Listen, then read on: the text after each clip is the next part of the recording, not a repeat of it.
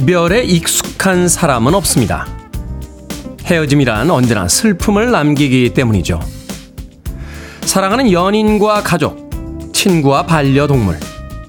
아니, 오래된 볼펜 한 자루와의 이별도 슬픕니다. 이별은 같이 보낸 시간과 이야기들을 소멸시키기 때문입니다. 젊은 날의 이별은 금방 잊혀졌죠. 지나온 날보다 남은 날이 많았기 때문일 겁니다. 하지만 이제는 긴 꼬리를 남기며 뒤에 더 많은 시간이 남겨집니다. 어제는 이번 주면 문을 닫는 단골 음식점에서 마지막 식사 자리를 가졌습니다. 사장님과 인사를 나누며 집으로 돌아오다 같이 사진 한 장 남기지 못한 걸 알고 조금 더 슬퍼졌습니다. 7월 11일 화요일 김태훈의 프리웨이 시작합니다.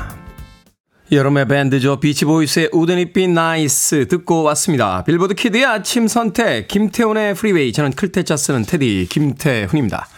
HAG라고 닉네임 쓰시는 분 굿모닝입니다. 테디 오늘도 반갑습니다 하셨고요. 최민지님 안녕하세요 테디. 양우성님 오늘 처음 오셨네요. 테디 안녕하세요. 아침 인사 보내주셨고요. 9999님 굿모닝입니다 테디 오늘 초복이에요. 뜨끈한 거 드세요. 시원한 여름 보낸대요 라고 하셨는데 되게 초복이면 이제 삼계탕 먹죠. 근데 뭐 저는 평상시에도 한 달에 한 두세 번은 삼계탕을 먹어서 초복 때 삼계탕 글쎄요 어떨지 모르겠네요. 자 임윤섭님 테디 낮에는 습하고 꿉꿉해 불쾌지수가 높고요. 저녁에는 선풍기를 틀면 추울 정도로 바람이 많이 불고 쌀쌀합니다. 하루에도 여러 계절을 경험하는 것 같아요라고 하셨습니다. 그렇습니다. 되게 겨울에도 안 걸리던 감기가 여름철 에어컨이라든지 선풍기 때문에 걸리시는 분들이 있습니다. 건강 주의하시길 바라겠습니다. 또 오늘 아침 서울은 잔뜩 흐려 있습니다. 지방 곳곳에 또 비 소식이 있으니까 장마 기간인 거 잊지 마시길 바라겠습니다. 3397님 멋진 테디 굿모닝입니다. 간밤엔 신기하게도 테디님과 축구하는 꿈을 꿨습니다. 테디님이 방송 시간이 2시간 정도 빈다고 하면서 축구를 하자고 먼저 제의하셨는데 공을 엉뚱한 곳으로 아주 멀리 날리시거나 헛웃음을 지으며 공가지로 뛰어가시더군요. 하셨습니다. 제가 축구를 아주 잘하거든요. 군대에서 수성부 출신이거든요. 매일 축구를 하던 사람인데 엉뚱한 곳으로 차고 엉뚱한 곳으로 뛰어갔다고요? 3397님 꿈이니까 그러니 합니다. 저도 며칠 전에 꿈 꿨습니다. 탤런트 김성영 씨가 저희 집에 들어온 악어를 잡아주는 꿈이었습니다. 무슨 꿈 내용인지는 전혀 알 수가 없습니다. 엉뚱한 꿈들이 아침에 기분을 좌우하지 않았으면 좋겠습니다. 자, 상쾌하게 시작해 봅니다. 청취자들의 참여 기다립니다. 문자번호 샵 1061, 짧은 문자 50원, 긴 문자 100원, 콩으로는 무료입니다. 유튜브로도 참여하실 수 있습니다.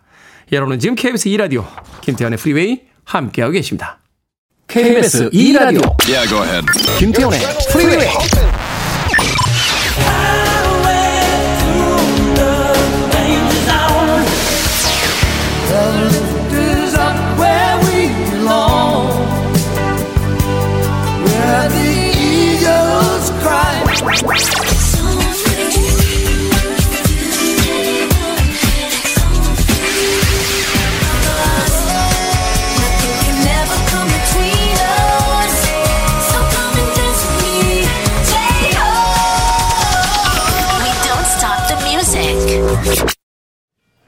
시카고의 보컬리스트죠. 피터 세트라의 Glory of Love 듣고 왔습니다.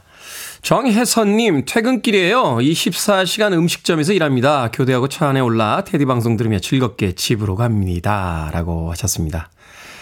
일 마치고 고단한 밤을 뒤로 한 채 이 아침에 집으로 가고 있는 정혜선님. 몸은 좀 피곤하겠습니다만 또 얼마나 즐거울까 하는 생각이 드는군요.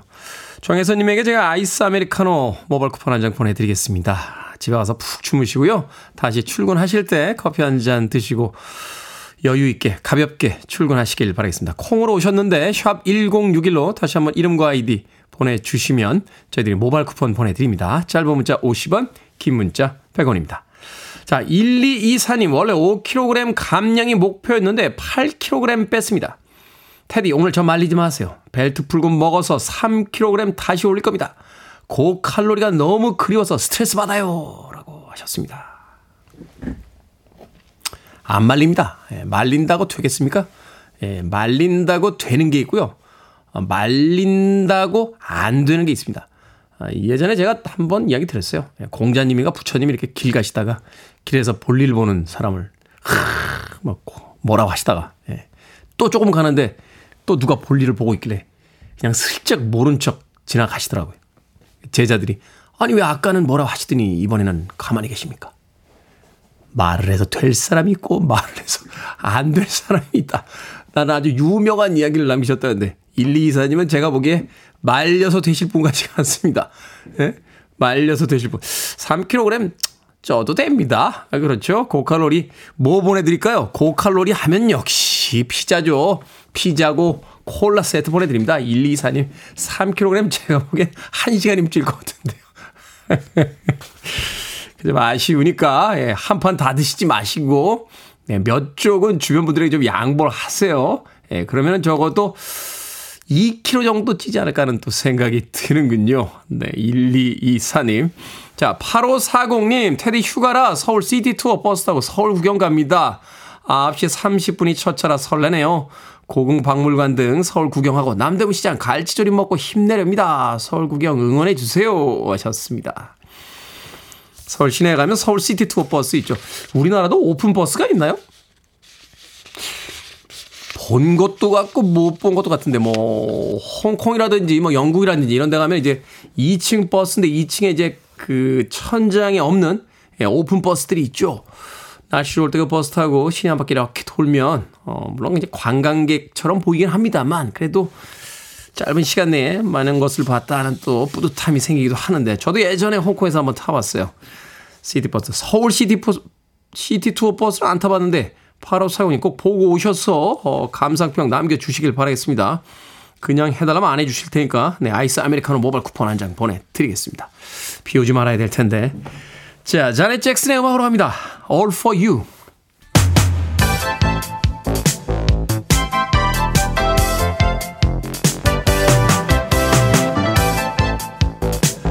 이 시각 뉴스를 깔끔하게 정리해 드립니다. 뉴스 브리핑 캔디 전예현 시사평론가와 함께합니다. 안녕하세요. 안녕하세요. 캔디 전예현입니다. 자, 다음 주 인사청문회를 앞두고 있습니다. 김영호 통일부 장관 후보자 백범 김구 선생에 대한 평가가 논란이 되고 있다고요? 예, 김영호 통일부 장관 후보자가 1948년 백범 김구 선생의 남북 협상 참여에 대해서 김일성에게 완전히 역이용당했다. 이렇게 평가한 것으로 확인됐다는 소식이 전해지고 있습니다. 경향신문 등의 보도에 따른 내용인데요. 2018년 출간된 단행본 한국 자유민주주의와 그 적들의 이런 내용이 기재되어 있다고 하고요. 당시에 성신여대 정치외교학과 교수였던 김 후보자가 이 공동 저자 다섯 명 중 한 명이었다고 합니다. 김 후보자가 김구 선생 통일 운동을 매우 부정적으로 평가했는데, 아, 아까 아, 음, 시작하면서 말씀드렸듯이 김구는 남북 협상을 위해 북한에 들어갔다가 김일성에게 완전히 역이용당하고 말았다라고 주장을 했다라는 겁니다. 지금 이런 내용 어디서 들어본 것 같다라는 분도 있으실 텐데 지난 4월에 국민의힘의 태영호 의원이 김일성이 김구 선생을 이용한 것 같다라고 해서 굉장히 논란이 제기된 바 있는데 네. 유사한 발언이다 이런 분석도 나오고 있습니다. 그런데요, 김구 선생은요, 1962년 건국훈장 대한민국장을 수여 받으셨고 특히 김기현 국민의힘 대표도 태영호 의원의 발언이 논란이 됐을 당시에 김구 선생은 대한민국에서 가장 존경받는 지도자로 인정하고 있고 그 뜻을 잘 승계하기 위해 국민의힘은 노력하고 있다라고 말한 바 있는데 왜 통일부 장관 후보자의 이런 발언에 대해서는 뭐 어떻게 할 것이냐 이런 논란이 제기될 것으로 보입니다. 어, 민주당의 조정식 의원이 김 후보자가 민족 지도자인 김구 선생을 폄훼한 사실이 드러나타나면서 대화와 교류를 통해 평화적 통일을 모색해야 하는 통일부 장관으로 전혀 어울리지 않는다라고 지적을 했고요. 윤석열 대통령이 지금이라도 극우 사상, 뉴라이트 사상에 빠져 있는 김 후보자 지명을 철회하라 이렇게 강조를 했습니다. 다만 통일부에서는 이런 내용 등에 대한 언론의 질의에 대해서 인사청문회 과정에서 소상히 설명할 것으로 알고 있다 이렇게 답변했다고 합니다. 역사를 뭐 개인이 평가하는 거야 말릴 수는 없겠습니다만 공인들이 공공연한 자리에서 이런 이야기를 하는 건 어떤 메시지를 자꾸 주려고 하는 거죠? 법원이 퇴근 시간대 민주노총의 서울 도심 집회 허용 결정을 유지하기로 했습니다. 어떤 내용입니까? 예, 법원 결정을 유지하겠다. 이건 1심 판결이 나왔었고 고등법원에서도 유사한 판결을 했다. 이렇게 쉽게 해석할 수 있겠습니다. 경찰이 퇴근 시간대에 민주노총의 서울 도심 집회를 허용한 법원 결정 1심이죠. 여기에 대해 불복해서 항고를 했지만 고등법원에서 기각이 된 건데요. 이에 따라서 11일 그리고 14일로 예정되어 있는 민주노총의 서울 도심 퇴근길 집회는 열릴 수 있을 것으로 전망이 됩니다. 서울 고등법원의 판단을 보면 법원의 집회금지 통고 처분에 집행정지 인용 결정에 대한 경찰의 항고를 기각했다라는 건데 쉽게 말씀을 드리면 1심에서도 그리고 2심에서도 경찰의 주장은 받아들여지지 않았고 민주노총의 서울 도심 집회에 대해서 허용이 유지됐다 이렇게 요약을 할 수 있겠습니다. 재판부의 판단을 요약을 해보면 일단 집회금지 통고 처분으로 인해 집회의 자유가 제한됨으로써 회복하기 어려운 손해가 발생할 우려가 있다. 즉, 집회 자유에 대한 제한 부분을 굉장히 이렇게까지 해야 되냐 엄격하게 판단한 것이라는 해석이 나오고 있습니다. 네, 출퇴근의 어떤 편리도 중요합니다만 집회 자유가 있어야 된다 이렇게 판단을 한 거죠. 새로운 SNS 스레드가 단시간에 가입자 1억 명을 달성했습니다. 그렇습니다. 뭐 엄청난 속도라고 볼 수 있겠는데요. 페이스북의 모회사 메타가 내놓은 새로운 관계망 사회 관계망 서비스 죠. SNS 스레드가 가입자 1억 명을 돌파했는데 지난 5일 출시한 지 닷새 만에 1억 명을 넘어섰다는 거죠. 기존의 SNS들이 뭐 9개월 걸리고 뭐 1년 걸리고 이랬는데 이걸 닷새 만에 1억 명을 달성했더라고요. 인스타그램이 1억 명 달성하는데 2년 반이 걸렸다고 하는데 스레드가 닷새 만에 가입자 1억 명이 넘었다. 이건 굉장한 뉴스죠. 어, 왜 그럴까라고 이제 해외 매체들도 여러 가지 분석을 하고 있는데 첫 번째는 인스타그램을 기반으로 구축이 되어 있습니다. 그래서 스레드를 어떻게 가입하냐. 인스타그램 계정만 있으면 바로 가입할 수 있으니까 이런 효과가 있을 것이다라는 것이고요. 저도 어제 해봤는데 이게 버튼 두 번인가 클릭하면 바로, 바로 가입이 됩니다. 그리고 좀 묘한 분석인데 경쟁 상대인 트위터에 대한 반감이 영향을 미쳤다. 따라서 일론 머스크 테슬라 최고 경영자가 경쟁사의 CEO인데 오히려 스레드를 도와주고 있다 이런 분석이 나오는데 왜 그러냐면 트위터가 최근에 여러 가지 논란이 있었습니다. 어 뭐 게시물 수를 제한한다던가 서비스 먹통 이런 것을 가지고 있다 보니 이용자들이 스레드로 넘어갈 이유를 오히려 제공했다라고 합니다. 다만 이 SNS에 축적된 개인 정보가 뭐 상업적으로 이용이 된다거나 또 마크 저커버그 메타 CEO가 페이스북과 인스타그램이 청소년에게 유발하는 부작용을 알고도 묵인했다. 이런 논란이 일고 있기 때문에 사실은 어떤 매체에 대한 반감이 넘어서는 효과를 누릴 수는 있지만 이런 것이 계속되기 위해서는 이 SNS상에서 제기되는 문제를 좀 근본적으로 해결해야 된다. 이런 주장도 나옵니다. 이미 있는 SNS만 가지고도 피곤한데 또 하나가 생겼군요. 자, 한류 확산의 경제적 효과 추정 보고서가 발표됐습니다. 한류 확산으로 창출된 경제 효과 어마어마하다고요? 그렇습니다. 전국 경제연합회 산하 한국경제연구원이 보고서를 통해서 이같이 밝혔는데요. 최근 5년간, 즉 2017년부터 5년간 한류 확산으로 발생한 생산액은 소비재 분야에서 30조 5천억 원, 문화 콘텐츠 분야에서 6조 5천억 원, 합계 37조 원에 달한다는 분석입니다. 음식, 화장품, 방송 요즘 다 K가 붙죠. 네. 어, 여러 가지 영향력이 있어서 창출된 소비 효과라고 하는데요. 어, 중요한 것은 이에 따라서 취업에도 영향을 미칠까? 취업이 직접적이라고 해석하는 건 좀 무리일 것 같지만 취업을 유발하는 인원 16만 명으로 추산이 되고요. 이 인원은 지난해 국내 총 취업자 수 증가폭의 19.6%에 해당한다고 분석했습니다. 정치가 못하는 걸 문화가 하고 있군요. 자, 오늘의 시사 엉뚱 퀴즈 어떤 문제입니까? 예, 한류 확산의 경제적 효과 소식 전해드렸죠. 이번 주말엔 확 산으로 가버릴까도 싶은데 여름에는 또 확 바다로 떠나는 게 제 맛이다. 이런 분들 중에는 테리님도 있지 않을까 싶은데 자 오늘 시사 엉뚱 퀴즈 드립니다.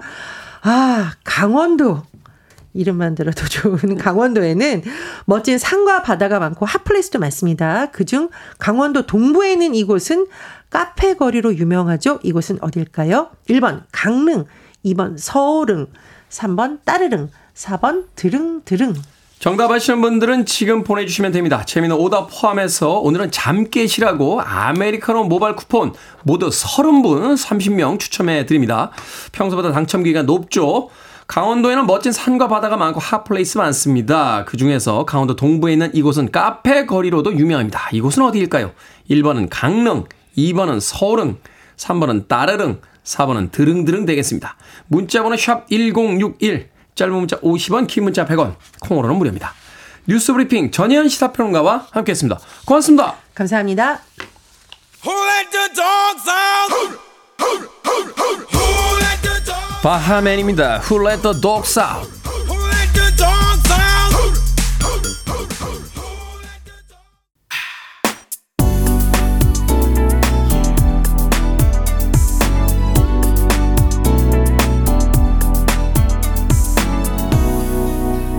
김태훈의 Freeway. 헤럴드 펠트마이어의 XLF 듣고 왔습니다.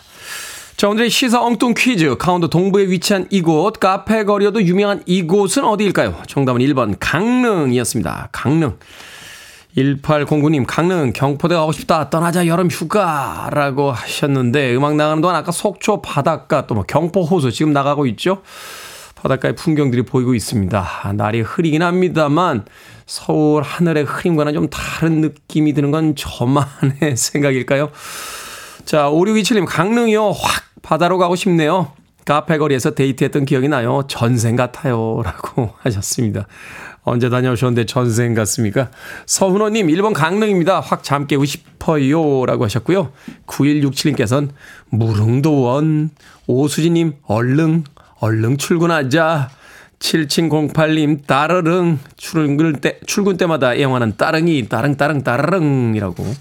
또 재미있는 오답도 보내주셨습니다. 방금 소개해드린 분들 포함해서 모두 30분에게 아메리카노 쿠폰 보내드립니다. 당첨자 명단은 방송이 끝난 후에 김태훈의 프리웨이 홈페이지에서 확인할 수 있습니다. 콩으로 당첨되신 분들 방송 중에 이름과 아이디 문자로 알려주시면 모바일 쿠폰 보내드립니다. 문자 번호 샵 1061, 짧은 문자 50원, 긴 문자 100원입니다. 5637님께서요, 테디에 관한 궁금한 질문 두 가지가 있습니다. 첫 번째, 광주 광역시에 관한 인연이 있나요? 두 번째, 지금도 커피 알바 하십니까? 굉장히 뜬금없는 궁금증이네요. 광주 광역시에 인연이 있죠. 어린 시절에 광주에서 몇 년 살았습니다. 예. 제 아버지가 이 광주에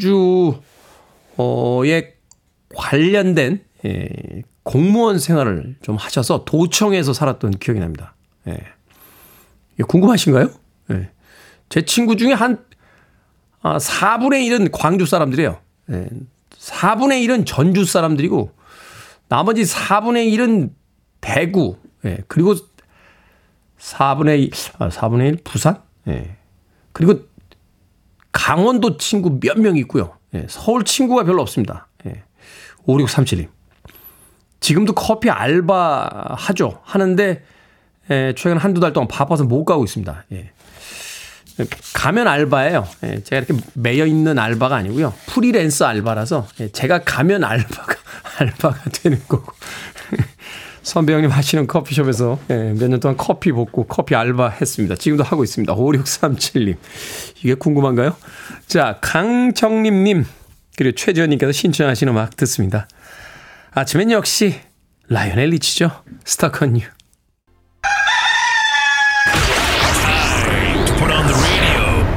김태훈의. Are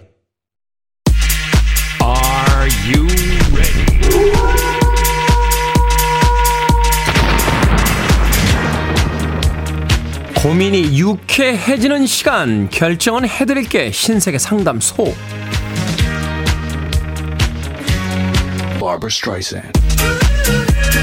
김소령님 친정엄마가 폴더폰을 쓰고 계신데 오로지 통화만 하시거든요 그런데 스마트폰으로 바꿔달라고 하십니다 바꿔드릴까요? 어차피 통화만 하시는데 바꿔드리지 말까요? 바꿔드리세요 폴더폰이라 통화만 하시는 겁니다 스마트폰으로 바꾸시면 톡도 하고 인터넷 검색도 하고 다 하세요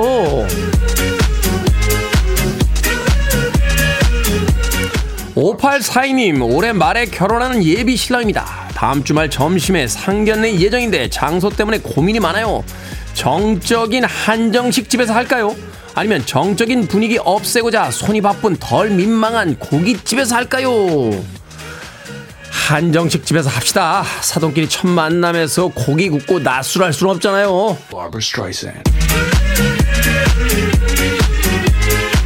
정우님, 아내가 요즘 트로트 경연 프로그램 출신들 콘서트를 전국구로 돌아다니는데 어지간히 하라고 할까요? 아니면 내버려 둘까요? 내버려 두세요. 우리도 낚시한다고 저수지 찾아 전국 돌아다니고 소문난 골프장 가보려고 열심히 예약하잖아요. 김대진님 오늘 양장피 먹을 건데요 겨자를 듬뿍 넣어야 맛있는데 고통스럽기도 합니다 듬뿍 넣을까요? 아니면 조금 넣을까요? 듬뿍 넣읍시다 극심한 고통을 잠시만 견디면 격렬한 행복이 찾아오니까요.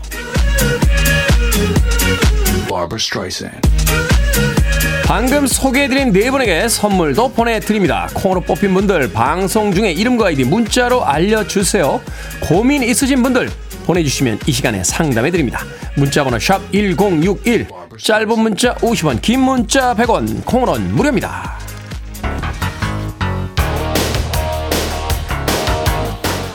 8416님께서 신청하셨습니다. 케니 로긴스, Danger Zone.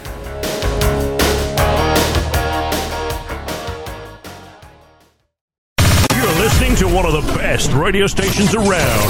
You're listening to 김태훈의 Freeway. 빌보드 kid의 아침 선택 KBS 2 라디오 김태훈의 프리웨이 함께하고 계십니다. 3548님께서요. 태훈 씨 지난 토요일 양양 K재즈 주현미님 무대에서 만났습니다. TV 모습 그대로시더군요. 양양을 그렇게 사랑하시는 줄 처음 알았습니다. 프리웨이 출근 고정 채널입니다. 항상 잘 듣고 있어요. 건강하세요. 라고 해 주셨습니다. 양양 사랑하죠? 맛있는 음식이 있고 강- 강원도에 그 맑은 바다가 있고 자주 가겠습니다. 아, 양양에서 얼굴 마주치면 아는 척 해주세요. 3548님. 자, 1부 끝곡은 코코리의 음악 듣습니다. Before I Fall in Love. 저는 잠시 후 2부에서 뵙겠습니다.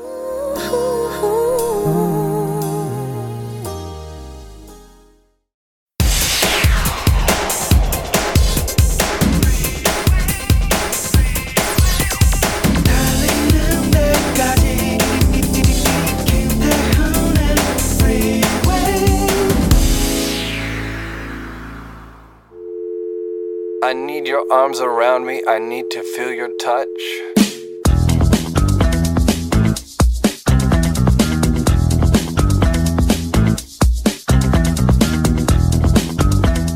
만일 내가 인생을 다시 산다면 이번에는 용감히 더 많은 실수를 저지르리라. 느긋하고 유연하게 살리라. 그리고 더 바보처럼 살리라. 매사를 심각하게 생각하지 않을 것이며 더 많은 기회를 붙잡으리라. 더 많은 산을 오르고 더 많은 강을 헤엄치리라. 아이스크림은 더 많이 그리고 콩은 더 조금 먹으리라. 어쩌면 실제로 더 많은 문제가 있을 수도 있겠지만 일어나지도 않을 걱정거리를 상상하지는 않으리라.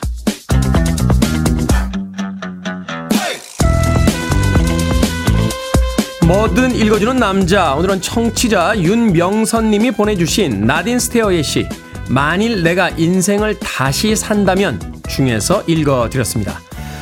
시를 읽으며 즐거워졌습니다. 용감하게 실수를 저지르고 유연하게 사는 것, 더 많은 산과 강을 누비는 것, 반드시 인생을 다시 살아야만 할 수 있는 건 아니라는 것 때문이죠. 삶의 우선순위를 조절하면 이 중 몇 개쯤은 지금도 충분히 해낼 수 있으니까요. 아직 우리에게는 삶을 바꿀 기회가 있으니 용기를 내보죠. 아, 이미 아이스크림은 더 많이 먹고 있는데 아직까지 인생이 바뀐 건 모르겠고 배는 조금씩 나오는 것 같습니다. 1898님과 7540님께서 신청해 주신 브래드의 If 듣고 왔습니다. 김태훈의 프리웨이 2부 시작했습니다. 앞서 일상의 재발견, 우리 하루를 꼼꼼하게 들여다보는 시간이죠. 뭐든 읽어주는 남자. 오늘은 청취자 윤명선님이 보내주신 나딘 스테어의 시 만일 내가 인생을 다시 산다면 중에서 읽어드렸습니다. 최홍준님 여유 있고 느긋하게 살고 싶습니다. 그려 강숙현님 아직 남은 생을 얼마든지 할 수 있는 일이네요. 도전 이라고 하셨고요. 원순주님 기차에서 듣는데 쥐기네요. 라고 하셨습니다. 좋습니까? 김은숙님 브레드 노래 아주 좋아요 하셨고요. 2303님 아이스크림 먹으면서 다시 인생을 시작해보고 싶었는데 안 됩디다 라고 제가 이런 말투로 이야기를 한다라고 또 보내주셨습니다. 왜요? 맛있는 아이스크림 먹으면 다시 인생을 시작해보고 싶은 생각이 들죠. 저는 어, 매주 목요일에 먹습니다. 아이스크림을. 예. 하지만 못 참고 지난 주말에도 하나 먹었습니다. 예. 반성합니다. 일주일에 두 개씩 먹는 거는 아닌 것 같아요. 아닌 것 같아요. 일주일에 한 번만 먹겠습니다. 하지만 목요일 날 먹는 아이스크림은 포기할 생각이 없습니다. 예. 아침에 생방을 하고 예, 오후에 에, 제일 라디오의 김태훈의 시대음감 녹음하기 전에 그 사이에 밥을 먹고 나서 먹는 아이스크림 정말 맛있습니다. 엄청 맛있습니다.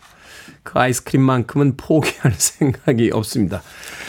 인생에 그런 즐거움도 하나쯤은 있어야 되지 않나 하는 생각하게 됩니다. 자, 뭐든 읽어주는 남자. 여러분 주변에 의미 있는 문구라면 뭐든지 읽어드리겠습니다. 김태현의 프리웨이 검색하고 들어오셔서 홈페이지 게시판 사용하시면 됩니다. 말머리 뭐든 달아서 문자로도 참여 가능하고요. 문자 번호는 샵 1061, 짧은 문자는 50원, 긴 문자는 100원, 콩으로는 무료입니다. 오늘 채택된 청취자 윤명선님에게 촉촉한 카스테라와 아메리카노 두 잔 모바일 쿠폰 보내드리겠습니다. I want it. I need it. I'm desperate for it. Okay, let's do it. 김태훈의 Freeway. 두 곡의 음악 이어서 듣고 왔습니다. 블로monkeys의 Digging Your Sin 그리고 카자구구의 Too Shy까지 두 곡의 음악 이어서 들려드렸습니다. 5573님께서요. 점심때 직원들 삼계탕 드시게 하려고 1시간 일찍 출근합니다. 녹두 불려두는 걸 깜빡했어요. 그래도 프리웨이 시작부터 듣게 되네요. 라고 하셨습니다. 그렇죠. 어, 오늘 또 초복이라고 삼계탕 예, 기대하는 분들 많을 텐데 녹두 불려두는 걸 깜빡하셨다. 괜찮을 거예요. 그래도 오래 조금 조금 더 오래 끓이면 맛있지 않을까 하는 생각이 드는군요. 5573님. 제 의견은 너무 참고하지 마시길 바라겠습니다. 아, 요리 잘 몰라요. 5002님, 테디, 잠에서 깬 초등학교 딸이요. 저 사람 누군데 커피도 주고 피자도 주고 다 줘. 와, 천사다. 이럽니까. 천국에 갈 수 있겠죠? 예. 세상 살다 보면요. 많은 사람들이 남들한테 못된 짓들 참 많이 하고 살잖아요. 뭐 역사적으로 못된 짓 많이 한 사람도 많죠. 히틀러 같은 사람도 있지 않습니까? 예? 지금 저 러시아하고 우크라이나 전쟁하고 있는 풋. 예, 거기까지만 얘기했습니다. 남의, 나- 남의 나라, 예, 지도자인데, 예, 어, 큰일 날 뻔했네. 뭐 어찌됐건, 뭐 누구나 다 아는 이야기니까요. 물론 제가 이제 살면서 그렇게 100% 착하게만 산 사람은 아니겠습니다만, 그래도 아침에 이렇게 가끔 실없는 농담으로 피식하고 누군가를 웃게 해주고, 예. 커피 쿠폰도 드리고, 예. 치킨도 보내드리고, 예. 마트 상품권도 보내드리고. 이 정도면 못 가나요? 예. 천국에. 아, 가고 싶다, 천국. 자, 5002님에게 제가 치킨 한 마리와 콜라 세트 보내드리겠습니다. 저 사람 누구야? 천사야? 라고 한 초등학교 딸과 함께 맛있게 나누시길 바라겠습니다. 예. 치킨 한 마리 플러스 콜라 세트. 네. 음, 9234님께서요, 테디, 저 오래된 중고 경차 한대 장만했습니다. 어제 좋은 차 타시는 팀장님께서 제 차를 보면서, 야, 이게 굴러가냐? 내부도 완전 옛날 거 그대로네? 하면서 웃으셨지만 전 괜찮아요. 에어컨 수리도 받았고, 밥만 주면 잘 굴러갑니다. 내 형편에 맞는 차 타는 거죠. 뭐 당당하게. 라고 하셨습니다. 저도 뭐 가끔 제 차 몰고, 어, 일 보러 나갈 때 있습니다만, 소모품이죠? 그죠? 저는 제 차 문콕 당하는 거 별로 신경 안 씁니다. 예. 뭐, 지난번에 언젠가는 이렇게 가는데요. 신호등에 서 있는데 어떤 분이 뒤에서 쿵 하고 받으셨어요. 예. 꽝 받은 거 아니고요. 쿵 이렇게 예. 내렸죠. 내렸는데 어떤 아주머님이 이렇게 나오시는데 예. 원래 그 뒷범퍼에 약간 약간 흠이 있었거든요. 예. 근데 민망하게 뒤에서 받으셨는데 그 차가 더 많이 부서졌더라고요. 그래서 어떻게 라고 하시는 바람에 제가 거기서 뭐 괜찮으세요? 라고 하고서는 그냥 가시라고 했던 예. 괜찮습니다. 예, 자동차라는 게 뭐 그런 거 아니겠습니까? 자동차에 막 그 작은 흠집 하나 날까봐 이렇게 전전긍긍하는 사람들 뭐 그럴 수도 있겠습니다만 네. 제 스타일은 아닌 것 같아요. 9234님 형편에 맞는 차 타시면서 어, 행복하게 나를 어디든지 데려가는 그 차와 함께 에, 좋은 시간들 많이 가지시길 바라겠습니다. 주유 상품권 보내드릴게요. 기름 넣고 쌩쌩 달려보세요. 자, 조서원님의 신청곡 들려드립니다. 조코코와 제니퍼 원스가 함께 했습니다. Of Where We Belong.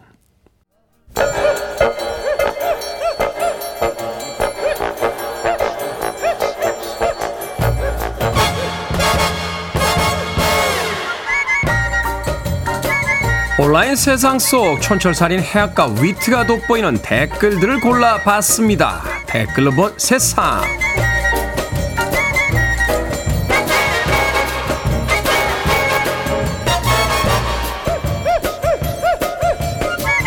첫 번째 댓글로 본 세상. 얼마 전 스위스 제네바에서 AI 포럼이 열렸습니다. 아홉 대 휴머노이드 로봇들이 실시간으로 제작자와 기자들의 질문을 받았는데요. 한 로봇에게 제작자에게 반항할 의향이 있냐고 묻자 질문한 기자를 흘겨보더니 왜 그렇게 생각하는지 모르겠다. 내 창조자는 내게 친절하고 현재 상황에 만족한다. 라고 답했다는군요. 이번 포럼에 소개된 로봇들은 질문에 대한 사전 학습을 하지 않았다는데요. 여기에 달린 댓글 드립니다. 더블 F님, 스스로 학습을 하는 존재가 인간의 명령을 계속 따른다고 생각하는 건 웃긴 거 아닌가요? MSJ님, 영화 감독들과 작가, 제작자들이 새삼 대단해 보입니다. 그 옛날의 영화 장면이 그대로 일어나고 있네요. 인간은 결국 넘지 말아야 할 선을 넘는 건가요? 나보다 더 뛰어난, 그것도 영원히 죽지 않는 존재를 만드는 건 어떤 의미인 거죠?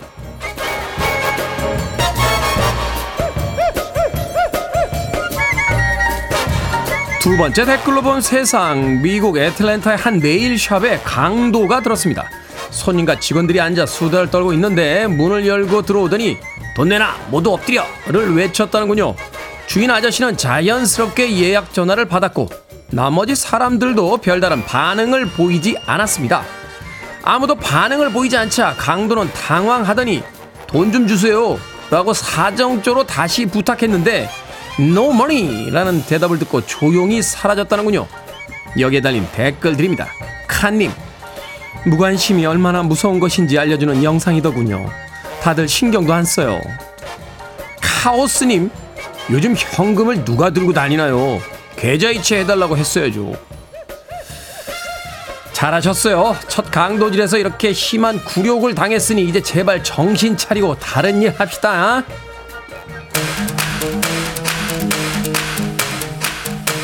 슬럼독 밀리어네어의 주제곡이었죠. A.R. 라만과 푸시켓 돌스가 함께했습니다. Free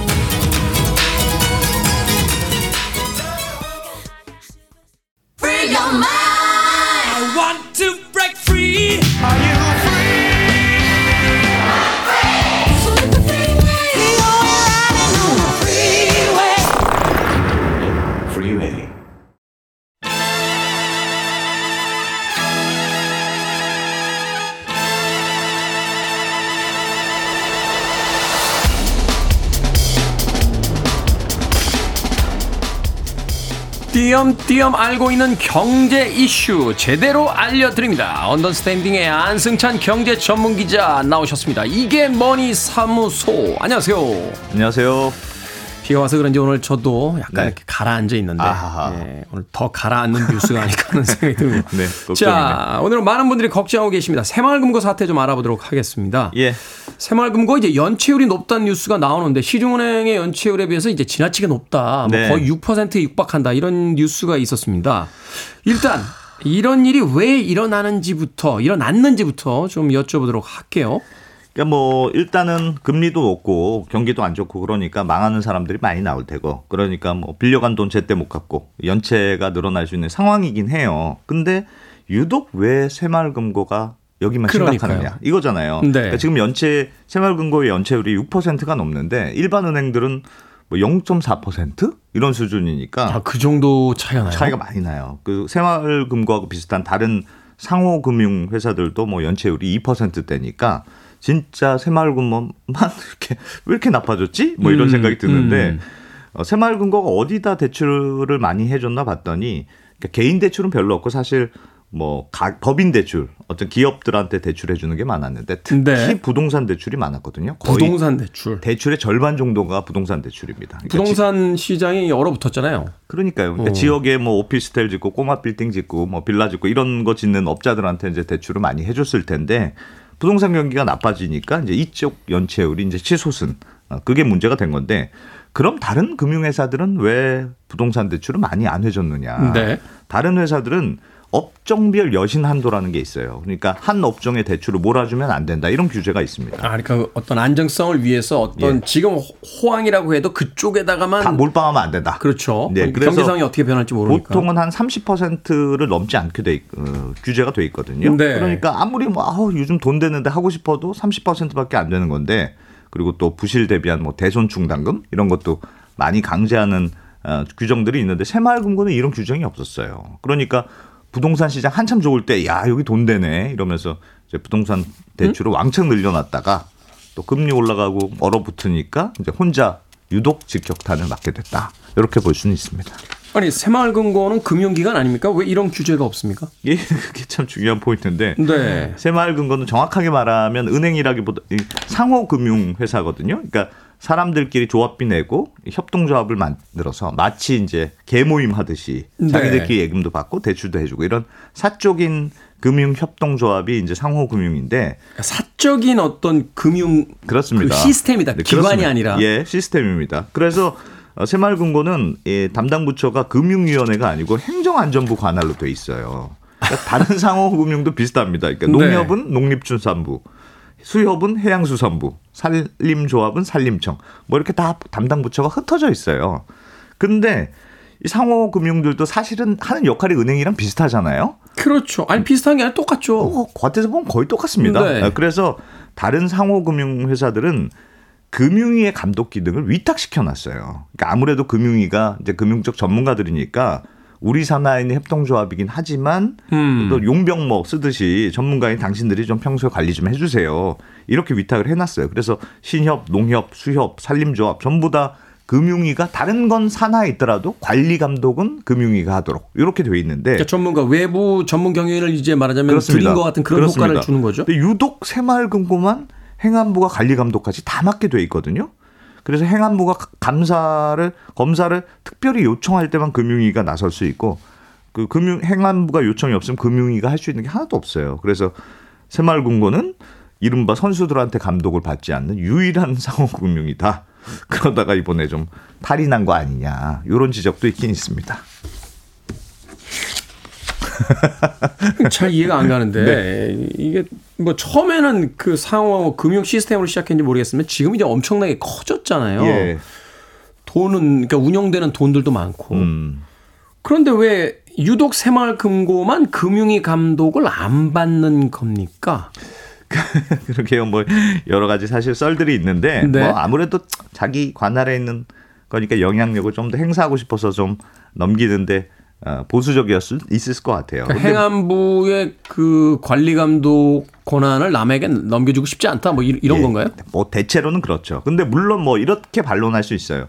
금융위가 맡았으면 그럼 아무 문제가 없었을 거냐. 음. 근데 왜냐하면 과거에 저축은행 사태라든가 이런 것도 전부 금융위 산하에 있었을 때 문제가 됐었으니까 금융위가 담당 안 해서 새마을금고가 지금 문제가 된 거다 이렇게 단순하게 보기는 어렵습니다만 네. 그럼에도 불구하고 왜 여기만 딱 이걸 안 해놓느냐 네. 다 조금 이상하긴 하거든요. 그러니까 뭐 농협이라든지 수협 다 받는다며요. 그렇습니다. 금융위에서 관리 감독을. 네, 그래서 이게 어쨌든 금융위의 눈을 이렇게 피하고 있어서 어, 새마을금고는 좀 구조적인 문제들이 있어요. 예를 들면 각 지역에 이제 새마을금고 이사장이 조합원 투표로 뽑히거든요. 근데 이 이사장이 이제 한 지역 금고에서는 자기가 왕이니까 대출에 있어서 권한이 굉장히 셉니다. 그래서 예를 들면 신용등급이 좀 나쁘더라도 내가 우리 동네 김태훈 사장 잘하는데 이 사람 돈 안 갚을 사람 아니야. 이러면서 이 사장이 이제 대출을 막 해주는 거예요. 그렇죠. 전 갚습니다. 예, 저 갚는 갚기 때문에요. 예. 이런 식으로 이제 이, 이 사장이 결정하는 게 많은데 이게 좋은 말로 하면 관계형 금융, 나쁜 말로 하면 주먹구구식 대출 이런 건데 물론 뭐 지역 상황을 잘 아니까 뭐 이런 식으로 대출 영업을 하는 게 말이 안 되는 건 아닙니다. 문제는 네. 비리가 생길 수 있는 구조가 있다는 아니 거. 당연히 있죠 이거는. 예, 그래서 이런 경우에는 이 사장을 좀 옆에서 견제할 수 있는 어, 감사라든가 이런 시스템이 좀 같이 받쳐줘야 되는데 새마을금고는 감사를 두는 의무 조항이 없습니다. 아니, 감사가 없다고요? 네, 없는 경우들이 있어요. 예, 다른 상호금융은 어느 정도 규모가 되면 반드시 상인 감사를 둬야 된다 이런 규정이 있는데 여긴 또 그런 규정도 없어요. 그러니까 기업에서도 규모가 커지면 사회 이사 두고 감사 두고 다 두잖아요. 그렇습니다. 그래서 여기는 어, 조금 이 사장이 너무 막강한 권한을 두게 어, 놔둔 거 아니냐 이런 지적들이 계속 있죠. 어. 생각보다 굉장히 주먹구구식이고 좀 느슨하고 예, 그렇죠. 조금 그렇죠? 느슨한 측면이 있어요. 그래서 뭐 물론 행안 왜 그동안 이렇게 계속 놔뒀느냐. 그러니까 행안부 쪽에서도 뭐라고 항변을 하냐면 그동안 새마을 금고가 아무 문제가 없지 않았느냐 이렇게 주장하고 있거든요. 그러니까 실제로 IMF 이후에 시중은행들이 망하면서 뭐 100조 원 가까운 공적 자금 투입됐고 저축은행도 뭐 한 8조 원 공적 자금 이렇게 들어간 적이 있는데 어쨌든 새마을금고는 그동안 문제가 된 적이 한 번도 없었단 말이에요. 어, 그런데 어, 이번에 연체율이 높아지긴 했습니다만 또 건정성 지표도 사실은 그동안 나, 아주 나빴던 건 아니고. 네. 어, 그래서 조금 애매한 측면이 있긴 한데 어쨌든 이번에 어, 새마을금고가 연체율이 막 높아지니까 아, 이 불안감이 좀 커졌다. 이렇게 볼 수 있겠습니다. 그런 분들 있죠. 왜, 야 내가 20년 동안 무사고야 음. 아, 라고 하는데 오늘 거칠게 운전하시는 분들 계세요. 어, 그럼 사고 나거든요. 그러게. 예, 30년 40년 무사고였다라고 해서 오늘 사고 안 난다라고 보장해 주는 거 아니니까. 네. 과거에 잘해온 건 알겠습니다만 이런 느슨한 부분이 있다라고 하면 또 크게 문제점으로 지금 부각이 되고 지적이 되고 있다라고 하면 대안을 만들어야 되는 게 아닌가 네. 하는 생각 해보게 됩니다. 아, 경영이 좀 느슨해지면 그 대가를 치르는 날이 오니까요. 어, 음악 한곡 듣고 와서 계속 이야기 나눠보도록 하겠습니다. 런치머니 루이스의 Bills. 런치머니 루이스의 Bills 듣고 왔습니다. 빌보드 kid의 아침 선택, KBS 2라디오, 김태훈의 프리웨이 함께하고 계십니다.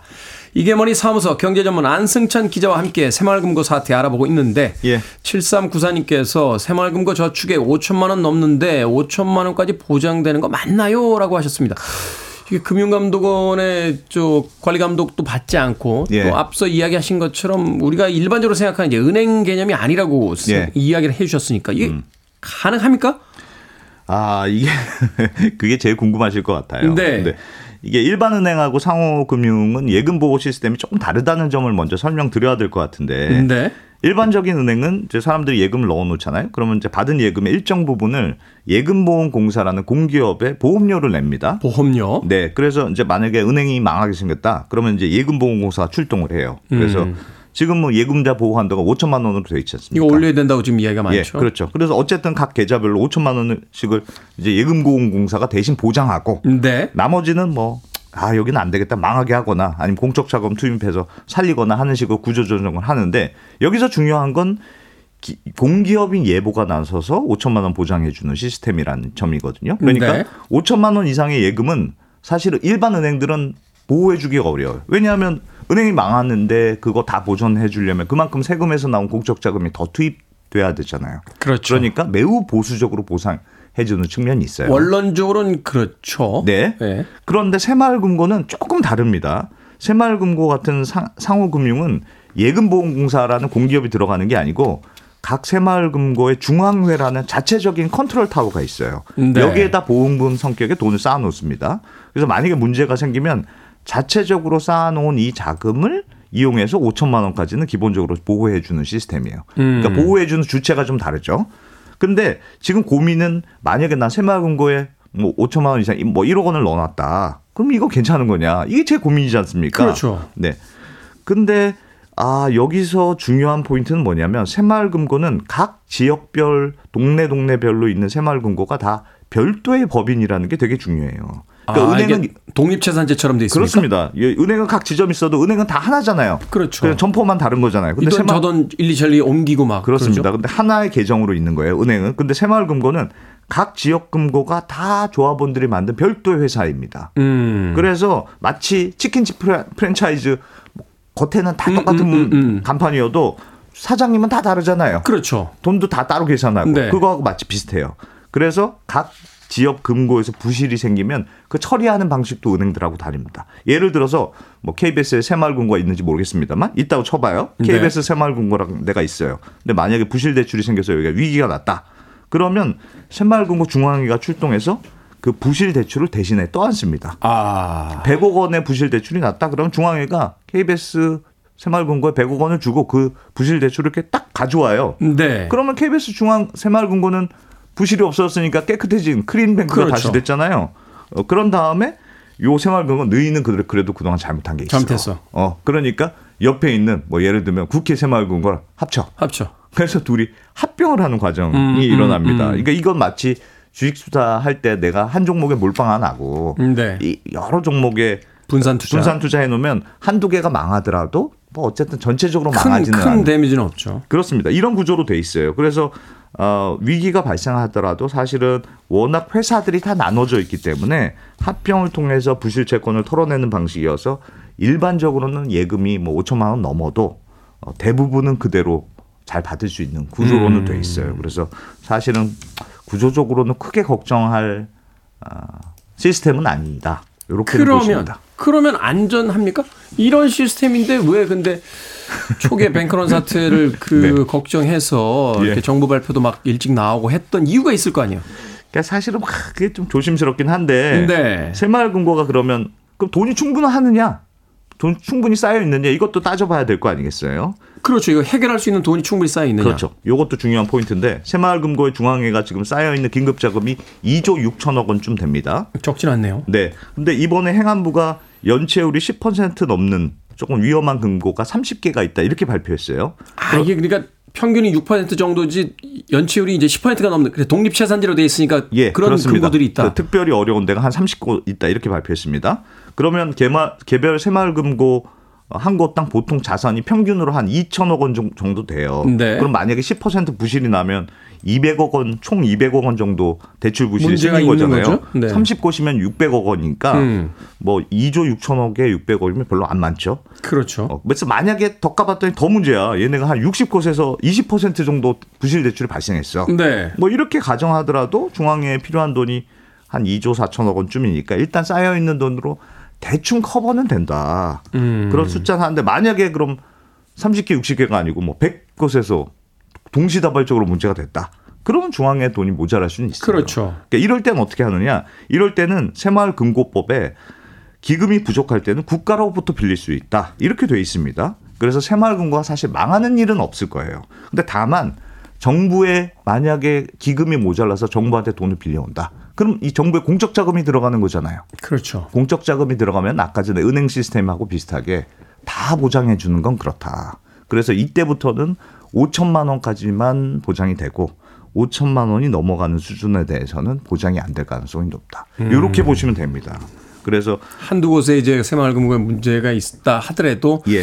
5천만 원까지 보장이지만 실질적으로는 몇 군데의 새마을금고의 문제는 전액 보장을 거의 다 되는 그렇습니다. 건데 그렇습니다. 이게 새마을금고 이제 그 전체의 문제로 확산되게 되면 이것도 역시 이제 국가의 공적 자금이 들어가는 순간 예. 5천만 원 이상은 보장받기 쉽지 않다. 네, 그런 구조로 됩니다. 그래서 지금 행안부가 특별 조사를 한다고 했으니까 지금까지 밝힌 수준보다 과연 더 나빠질 거냐, 음. 아니면 요 발표한 수준만큼 나올 거냐가 되게 중요한 포인트 같습니다. 네.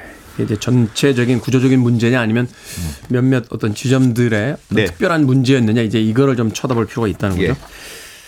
자, 그런데 만약에 사람들이 불안해서 뱅크런이 발생하게 되면 어떻게 합니까? 요새 뱅크런은 뭐 은행에 안 가도 됩니다. 안전자리에서 그냥 휴대폰으로 그냥 돈을 다 나온다니까. 빼버릴 수가 있죠. 예, 네. 뱅크론이 나오면 이건 진짜 어떻게 할 수가 없어요. 지금 삽시간에 다 빠지더라고요. 그러니까 지금 정부에서도 계속 아 괜찮습니다, 안전합니다, 자꾸 강조하는 게이이 뱅크런 뱅크론 때문에. 예, 예, 그런 예. 거예요. 그래서 사실은 뭐 정부에서 안전합니다 그러면 이상하게 또 불안한 측면도 있긴 있잖아요. 그래서 뱅- 이게 불안감은 참 이거 어떻게 할 수가 없는데 아, 이번에 새마을금고 그, 예, 그 연체 문제가 터지면서 예금이 좀 많이 빠져나가긴 한 것 같습니다. 음, 네. 이게 행안부에서 지금 구체적인 숫자는 발표는 안 하는데 요즘 채권 시장에서 새마을금고가 채권을 계속 내놓는 어, 바람에 지금 채권 금리가 막 뛰고 있거든요. 그렇죠. 그러니까 예금 찾아오는 오는 사람들이 많으니까 돈 내주려고 이제 들고 있는 채권을 시장에서 팔고 있는 것으로 추정이 되는데 지금 그럼에도 불구하고 현재 수준에서 뱅크런까지는 아닌 것 같다. 왜냐하면 뱅크런이 되면 막 하루에 뭐 몇 조씩 막 이렇게 빠지고 그래야 되는데 그렇죠. 그 정도 수준은 지금 아닌 것으로 어, 파악이 되고 있고 최근에 언론 보도를 보면 그래도 한참 많이 빠지다가 조금 잦아든 어, 분위기라고 하거든요. 그래서 뭐 여전히 불안감이 해소될 수는 없겠습니다만 뭐 아직까지는 은행이 망할 정도의 뱅크런 정도는 아닌 것 같다. 이게 이제 일반적인 평가인데 참 이게 사람들이 아이러니 이 뱅크런과 관련해서는 저는 항상 이게 아이러니한 게 사람들이 실제로 위험하냐 아니냐를 떠나서 사람들이 여기 진짜 위험해. 심리적인 거죠. 그렇습니다. 그러면 뱅크런이 일어나고 그럼 진짜로 망하게 되는 거예요. 근데 사람들이 형님 괜찮아 이렇게 생각이 많아지면 또 대충 넘어가고 그러니까 이 문제는 어떻게 보면 주위 사람들이 어떻게 생각하느냐가 매우 중요한 지표고요. 그래서 가장 좋은 전략은 남들이 빼는 것 같으면 나도 빨리 빼고 보니까 대충 괜찮은 것 같아. 그러면 그래 있어도 되고 우리나라 사람들 참 그런 데서 어, 무딘 면도 있어요. 네. 어, 북한에서 그렇게 미사일 쏴도 출근하잖아요. 그래서 조금 제일 위험한 순간은 살짝 넘어간 것 같긴 한데 네. 어, 조금 잘 보셔라. 상황을 좀 이렇게 냉정하게 볼 필요가 있겠네요. 예, 너무. 호들갑 떨지 네. 않고. 자, 이게 머니 사무소. 정확히 알고 대응하자는 의미에서 오늘은 새마을 금고의 상황 알아봤습니다. 지금까지 언더스탠딩의 안승찬 경제 전문 기자와 이야기 나눠봤습니다. 고맙습니다. 고맙습니다.